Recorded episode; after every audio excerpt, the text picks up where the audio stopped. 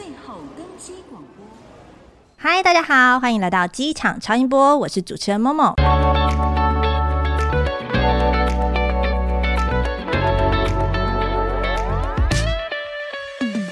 在国门开放以后啊，相信有超级多人是不是闷太久都在计划要出国，对不对？但现在呢，也有越来越多人家呢都有养毛小孩，所以如果计划出国的话，毛小孩到底该怎么办？要留守家园，还是应该要带出国去呢？所以今天我们就邀请到家里有养毛小孩的唯一要来跟我们聊一聊，出国有没有发生什么样的趣事，以及宠物到底适不适合带出国呢？ Hello 唯一 ，Hello Momo， Hello 观众朋友大家好，我是唯一。首先我们还是要先恭喜一下唯一。最近有好消息对不对？对，不只是有毛小孩了，而且升格当爸爸了。 对， 对，我在今年五月的时候在我家附近捡到了两只兔子，嗯，然后结果老婆现在也怀上了兔宝宝了，哎，因为是明年是兔年嘛，在路上捡到兔子，哎，对啊，好妙哦。对，我家的动物大部分都是捡来的，然后我也不知道为什么可以捡到兔子，就我一天半夜在遛狗的时候遛一遛，然后发现远方有一只奇怪的生物，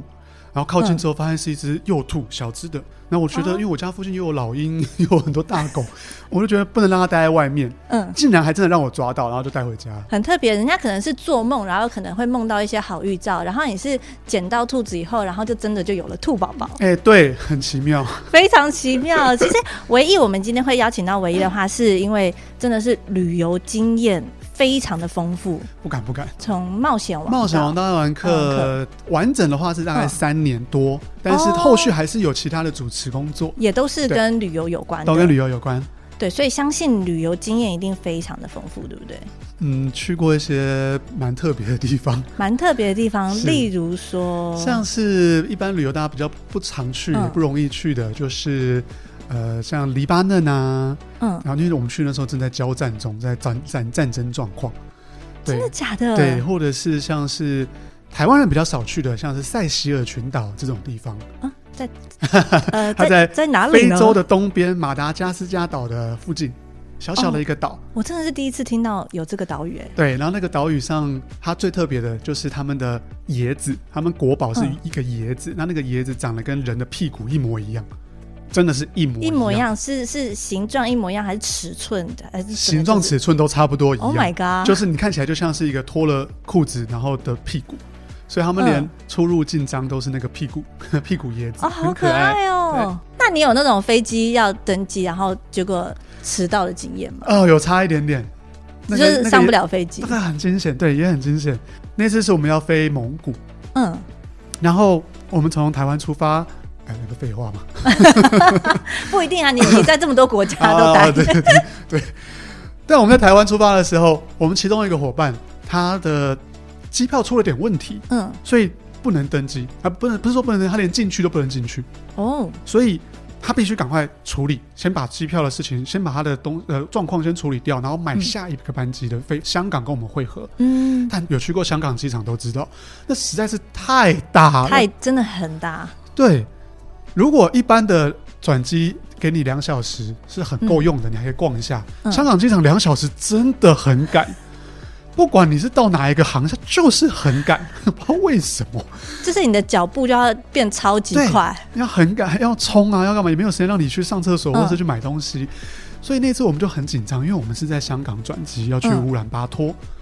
然后他玩我们一班飞机过来，嗯，我记得他那个班机到了香港，然后到我们那架要起飞，中间好像只有四十分钟，那真的很赶耶，欸，以香港机场来讲非常的可怕，啊，而且你下来之后你还有香港机场就还有很多关要过，啊，对对。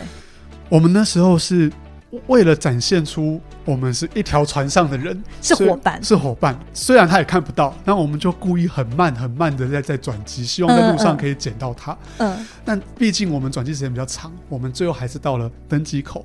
可是那是我第一次这样真的眼睁睁看到本来登机口门口旁边一堆人嘛，嗯，然后弄到最后就是所有人都已经空了，只剩我们大概两三个，你们还在撑，连对我们还在撑，然后已经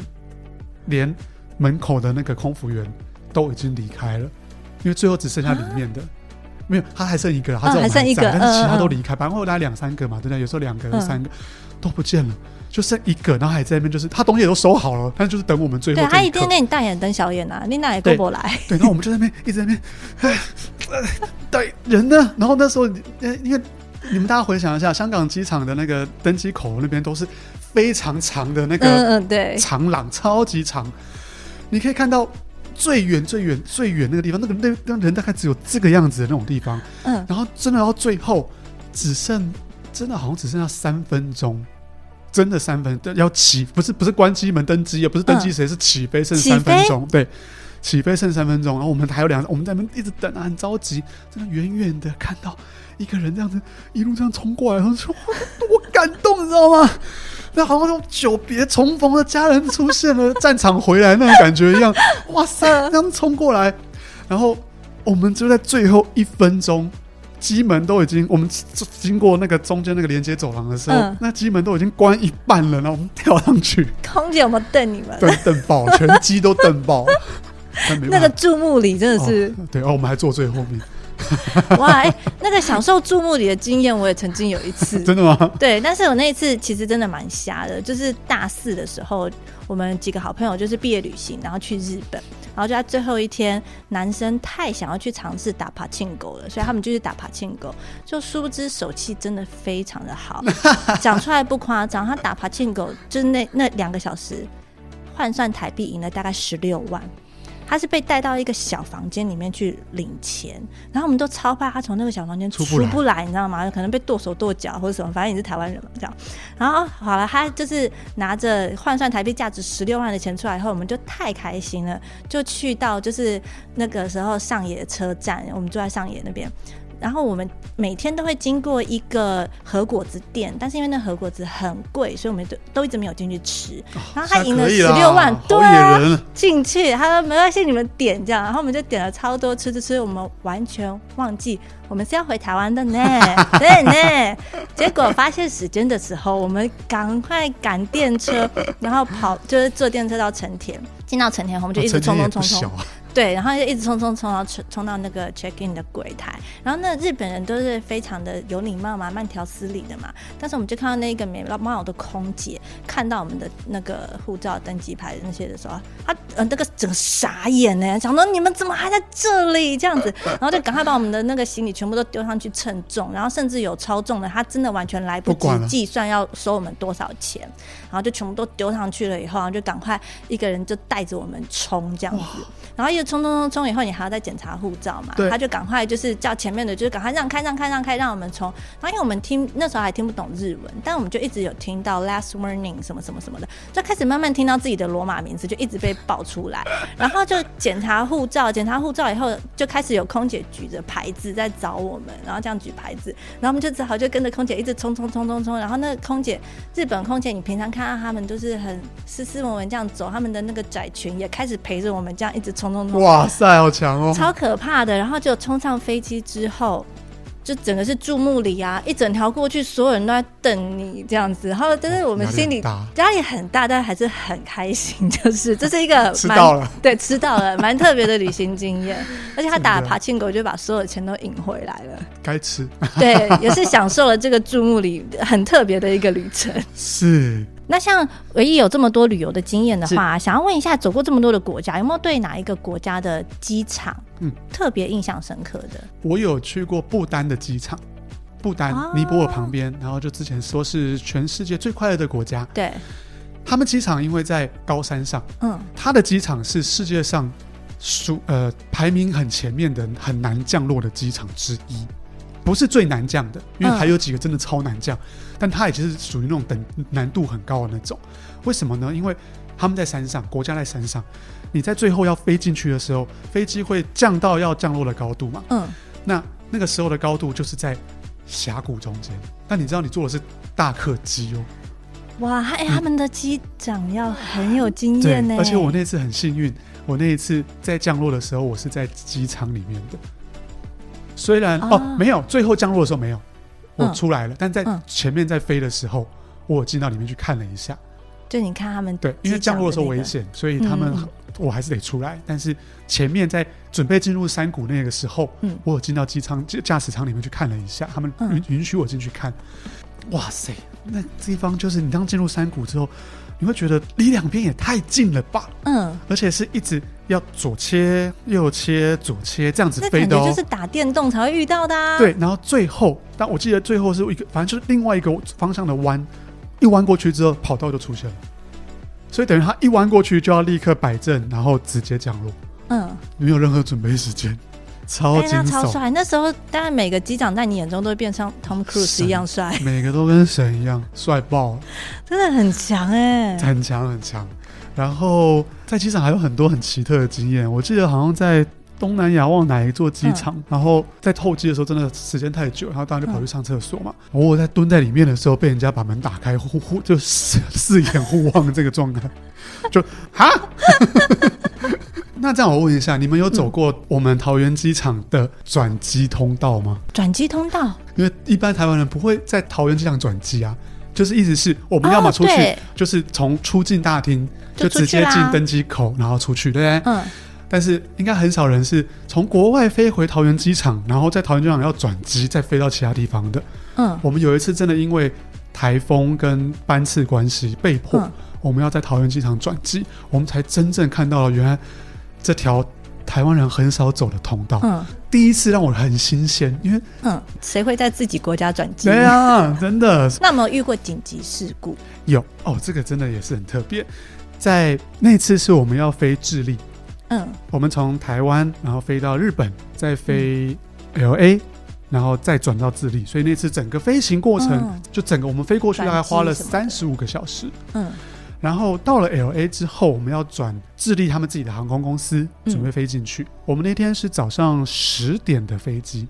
嗯、到了登机口之后就发现大家都在等，想说、嗯、不是要登机了吗？结果他们就广播说、嗯、哦，因为飞机还在做最后的检查，有出了一些问题、嗯、请大家耐心等待、嗯、然后我们这样一等就等到了晚上十点等了十二个小时。天哪，他是出了什么事情？我们不知道，他没讲。嗯，然后好吧，那你修好了嘛，能登机了、嗯、我们当然开心，我们就登机了。这也是一个平常应该大家不容易有的经验，我相信应该连很多的机长甚至空服员可能都没有经历过这一次这个、哦、这个感觉。我们上机了，然后飞机正常开始在滑行嘛，滑行滑行滑行到跑道，然后就被准许准备起飞了。嗯，所以你就感觉到很正常，感觉到飞机在加速。以我们之前的经验，当飞机加速到某一个速度，然后你是已经贴背的时候、嗯、大概在过那个贴背的感觉之后大概两三秒，飞机就会拉机头，然后就准备起飞、嗯、结果就在我们说我们贴背的时候，你然后你自己知道在大概三秒就要飞了。嗯，突然间在跑道上紧急刹车，我们所有人突然这样，就是很像呃，他们有时候在那种一些紧急的测试，空服员在做一些紧急测试、嗯、会身体会往前倾，我们真的是所有人 被, 被拉到前面去，也完全没有预兆，他也没有给你先一个 warning 或者什么的，我们什么都不知道，然后就立刻紧急刹车，然后停住。一停住，突然大概在过了几秒后，机舱内就有一点点弥漫了一 股, 一股烟，然后我们就闻到了一股烧焦味、嗯、再来我们就不知道发生什么事了。接着机长就广播，他先用拉丁语嗯，讲了一大串超长，讲完之后还有人欢呼鼓掌，然后后来他在用英语在讲的时候就只是说我们现在要开回停机坪，那请大家稍等、嗯、就这样。所以我们根本不知道发生什么事，听英文呢听英文呢都不知道发生什么事情、嗯、好，回去了。回去之后就被安排说他们也都不讲，就被安排我们直接住到了过境旅馆，在机场旁边的过境旅馆。嗯，那就这样我们就让五傻傻的被送到了过境旅馆。那他们就跟我们说明天会再帮我们安排早上的飞机，请大家先休息，再来就是明天也会有补偿的措施，请大家记得要去领什么呃机票还是什么还是餐券的兑换券，忘记了。嗯嗯嗯，后来我们就去了呃在旅馆准备 check in 的时候在排队，然后又旁边又来了另外一群不是我们这架飞机的客人。嗯，那里面有台湾人来了之后，那时候还在 L A 嘛，然后来了之后他们就看到我们，他可能是认出我们了吧，他就跑过来说、嗯、哦，你们要你们要去哪里啊？讲讲之后他们说，所以你们是刚刚什么什么飞机的吗？我们说对啊，怎么了、嗯、他就说你们刚刚在这个跑道准备起飞，我们在另外一个跑道刚降落完正在滑行，结果我们看到你们这架飞机的机尾起火。欸，起火？对，后来我们再进一步的去了解之后才发现是我们正在起飞，正要起飞前机尾的地方起火，坐在最后面的空服员发现了，嗯、赶紧用机内的那个电话跟机长说，机长才赶快临时决定紧急下车，不然那个上去就不一定下得来了，啊、就是头条了。嗯，那我们才所所以我们刚刚捡回了一命吗？我可能今天就没有办法访问你了。对，就就现在的我就没有影子了。我跟你说，后来在这样在在了解之后。我们才知道原来，因为隔天我们在坐的时候已经不是那架飞机了。嗯、那我们当时好奇啊，就问，然后说：“哦，其实这架飞机呢，本来从 L A 飞回圣地亚哥之后，嗯、他就要退役了。所以那是他最后最后一趟，那是他的最后一趟，差点也是我们的最后一趟啊，吓死人了！而且为什么前面让拉丁语讲的时候，大家要拍手欢呼？应该有讲出来，应该有说。”飞机出了一些状况，我们现在不能起飞，嗯、所以这样回去就那些人知道发生什么事情，听得懂还这么嗨哦，就哎失火了。啊、拉丁人本来就是非常的乐天嘛。我们有时候拍摄，在在我们在智利在拍摄的时候，下午我们的行程都会很，我们会很紧张，嗯、因为对他们来说，他们常常会表定说这家店可能营业到下午五点，嗯，但是他们可能到两点或三点门就关了。这种随性、哦，他们可能就觉得哦，两点之后三点了没有人来，关门，然后去哪里呢？就跑到了随便附近的一个草地，甚至有可能是他们车道，嗯、就是一般马路，像譬如我们的敦化敦化北路，不是中间会有那个小像小公园的吗？他们也有，但没有注重熟，就是草地。嗯、他们会跑到两边都是车哦，然后跑到中间跟自己的另外一半，然后抱在那边接吻。啊，你店不开，嗯、你下午跑到马路中间接吻是怎么回事啊？是蛮浪漫。我如果是他女朋友，我会蛮开心的。啊、心但我如果是顾客的话，很气，你知道吗？很气，我们那时候都吃不到东西，拍不到东西。所以我以后如果要去拉丁系的国家的话，我不用太做一些行程的规划，反正不会按着我的计划走就对了。就是你要用一种很 free 很开心的方式去玩，你就会感受到那边的热情。因为他们那边真的太可爱了啦，拉丁人南美洲的人真的太可爱了，比较特别一点。他们可能当下听完才会觉得说哦，还好还好，没有起飞，很棒很棒。哦哦，对，可能是抱持这样的态度。对对，可能是这样。哦，还好我们现在活下来了。对对，应该是这个样子吧。像这种旅游经验，真的要像唯一这种去过这么多国家才容易碰到，不然像我们的话，一般的旅游经验可能就是赶不上飞机啊，然后行李可能被寄到其他国家去，这种对你们来讲应该都是很稀松平常会遇到的吧？都遇过，都遇过，都蛮常遇过的。那是怎么样的一个契机会让你想要养毛小孩呢？因为通常如果一直在外面飞来飞去飞来飞去，不是就比较不好去照顾他们吗？我觉得这个应该是我从小的个性，我就从很小就非常喜欢小动物。哦，所以你从小就有对，就开始养各种，哦、就是你几乎想得过、想得到的，能养在家里的，大致上养在家里的我都养过了，像呃乌龟、鱼啊、鸟啊都养过啊，嗯、也养过鸡啊，鸡对，就是鸡，就真的是不是不是拿来不是拿来吃的，不是拿来吃，就是养的哦养的，然后狗、猫都养。那他们是同一时间吗？在你家一起住？嗯、对，不会打架吗？你说跟鸡吗？对，跟狗跟鸡是分开的。或是鸟啊，飞来飞去，猫会去扑它、啊。还好还好，我家的小孩，我家的小孩，我觉得我还蛮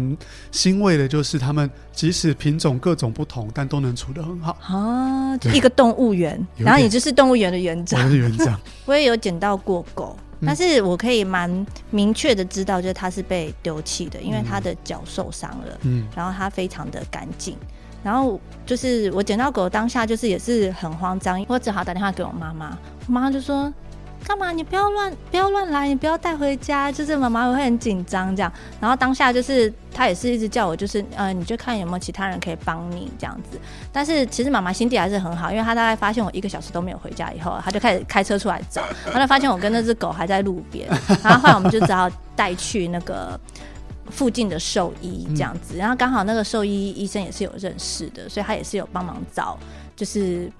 呃，看有没有人可以饲养它。后来是一个美国学校的老师有养着，啊，太好了。对，所以也是有些时候也会在路上就是遇到这些，像我也捡过白头翁的幼鸟啊。对，然后后来那个白头翁幼鸟，因为好像被我我去问了一下宠物店，他们说被人类触碰过，好像会有妈妈就不会要回去，对，就不会要了，嗯、所以我就后来带回家养，也差不多养了五六年。对，啊，好可爱哦。嗯、说到白头翁，我家也是大概。也是五月的时候，我捡到兔子的那个时候，嗯、我家阳台来了一对白头翁来筑巢，然后最后生了两只出来。哦、我每天都去看，然后每天都偷偷，因为我知道我不能太靠近，嗯、不然他们就会遗弃。嗯，对对对，旁边放面包，每天都被吃掉，我就很爽。对，然后看他们最后飞走，我觉得好开心，有一种看自己小孩飞走的感觉，超级白痴的我。不知道他们会不会像燕子一样会飞回来，可能明年哦。我, 我的那个巢我现在还留着，我没有把它拆下来，嗯嗯，所以等等看。说不定他们会回来，希望，但我不知道白头翁会不会。那像你这么多的这样子的小动物啊，毛小孩在家里啊，那像刚刚你所说的，好了，你可能要去像非洲那样子的国家，是这么长的时间，那毛小孩在家要怎么照顾呢？平常如果我真的飞出去比较久的话，嗯、我就是请我爸妈照顾，嗯，对，请阿公阿嬷照顾。哦，那所以他们都要非常了解你家各个不同界门纲目科属种的宠物、哎、对对对，他们的习惯，他们还都算了解，因为我会慢慢的潜移默化，慢慢的教导说这次是要干嘛，那次是要干嘛，他们的习惯是怎样。其实慢慢他们都培养出了一个他们自己的默契。如果他们是住在我爸妈家的时候，我家的狗狗会在下午的时候跟他们一起吃下午茶。哦，是啊，一起上桌嘛？对，一起上桌。有时候是上桌，有时候是在阳台的小小躺椅上面。嗯、然后，然后狗狗就会在旁边。那我爸妈就是可能一杯茶，然后一个瓜子之类的，然后旁边会放一杯他们的水，然后再一盘他们的肉干、嗯。然后一起聊八卦嘛。所以在他们那边跟在我家的作息是不太一样的。所以你是会比较呃倾向于就是如果出国的话，还是会把你们家的毛小孩留在家里面的？嗯，目前是这样，但说真的、哦、我当然很想带他们出去，因为就是我自己的小孩啊。对，因为最近其实在网络上也是大家都是站蛮凶的，就是会有两派嘛，就是一派的话就是希望就是说可以带着我们家的毛小孩一起去浏览这个世界各个地方的一些美景，那有一些的话可能就是觉得说哎、欸、不行啊，毛小孩怎么可以上飞机啊。我自己有、哦、当然我自己知道带小毛小孩出国有很多、嗯、不管是法规或者是各种生活作息的一些 大,、嗯、大包小包的东西的不方便，当然要带出去是要有一个决心的。对，可是有时候真的你在国外这么漂亮，你会很想家里的小孩，你很想，毕竟他们的生命就没有那么没有我们这么长、嗯、所以你会希望可以跟他，然后他也可以跟我参与我生命中的每一个时刻。嗯，当然会想带出去，可是目前我自己是还没有带出去过。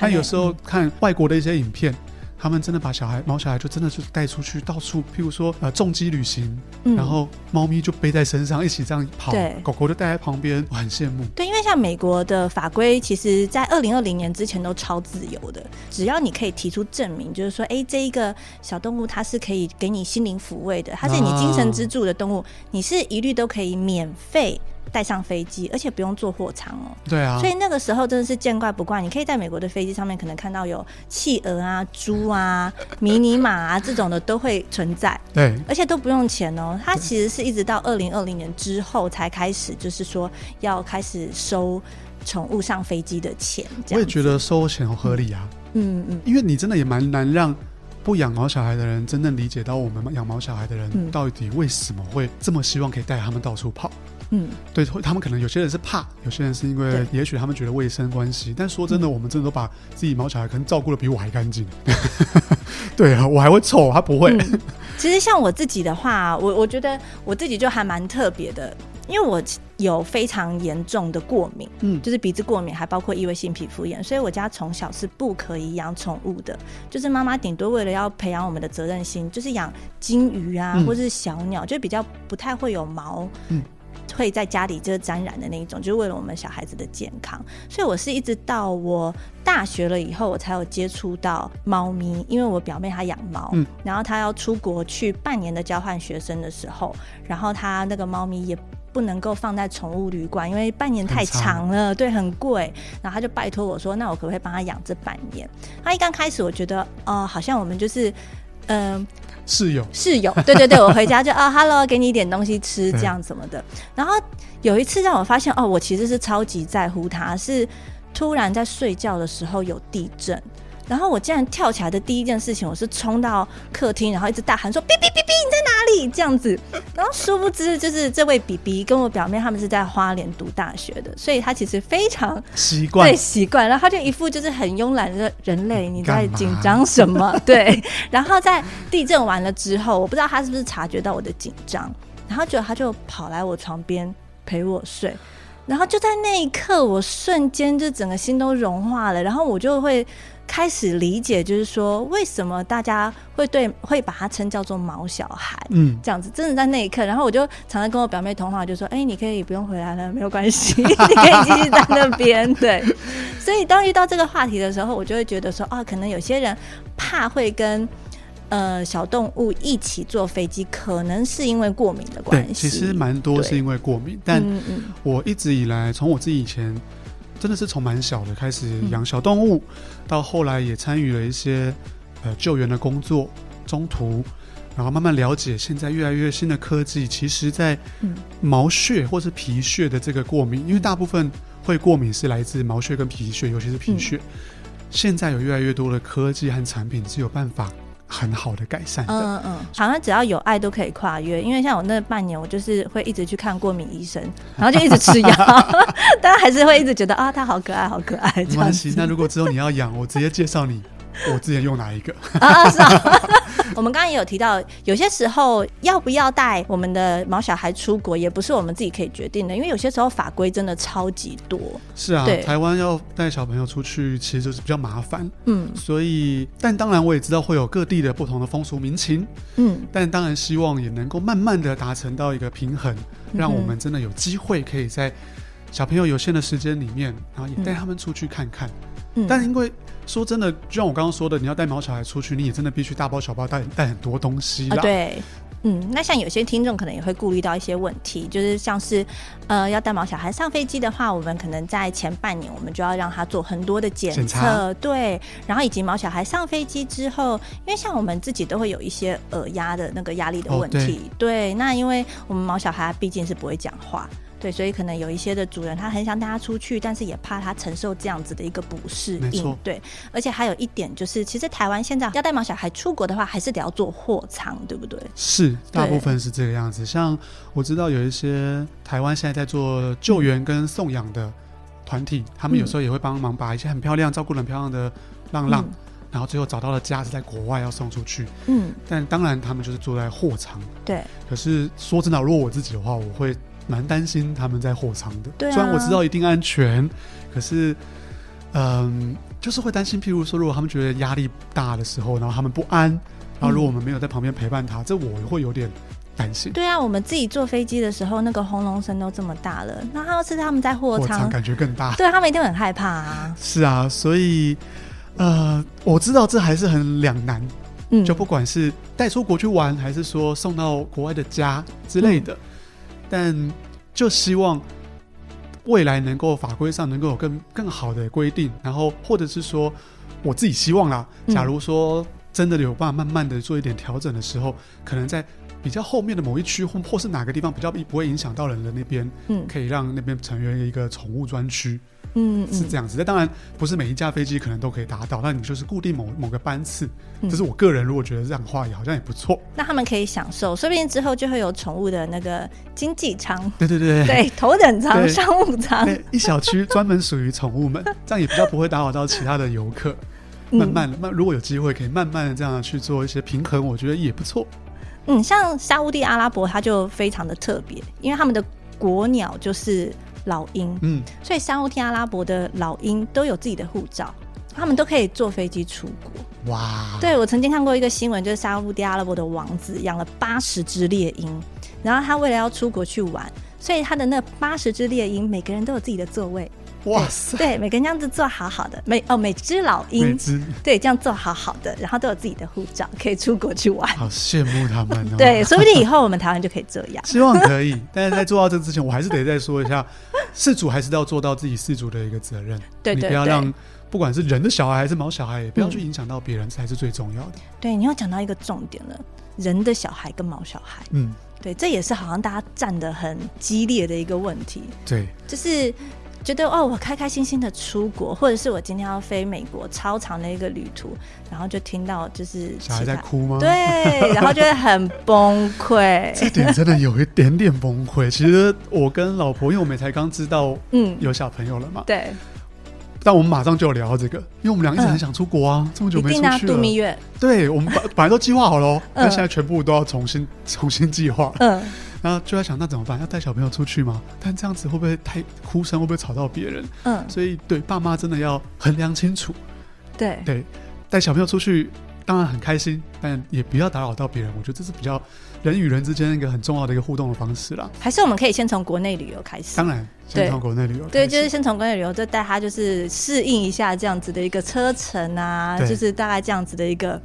呃累的程度，然后把他训练就是上交通工具就开始睡。哦，对，这样最好了。或者他哭的时候有什么方式可以让他立刻安静，就不要打扰到其他人，然后也可以抱持着就是一个很开心的旅游的心情。对啊，真的，我就很希望未来能够先从台湾开始吧，嗯，就是可以带着未来的小孩，然后还有我的毛小孩们，嗯，一起到处玩。对啊，这样很棒哎、欸。对，但是会头很大、啊，就是没有对他们来讲就是很棒，那对你来讲的话就会，但没关系，他们开心就好。对，就是一种幸福的负担。哎，对啊。真的，真的。其实现在台湾除了飞机之外啦，其实蛮多的交通工具也慢慢慢慢的都有开放，就是我们的毛小孩可以上这些交通工具，嗯，是啊，公车啊，捷运啊，对，有对大部分是有推车或者是有提袋、嗯，那这样就没有问题。嗯哼，今天就是请到了这么喜欢毛小孩，然后又这么有旅游经验的唯一来跟我们分享，就是所有的一些特别的旅游经验，然后以及就是我们跟毛小孩相处的一些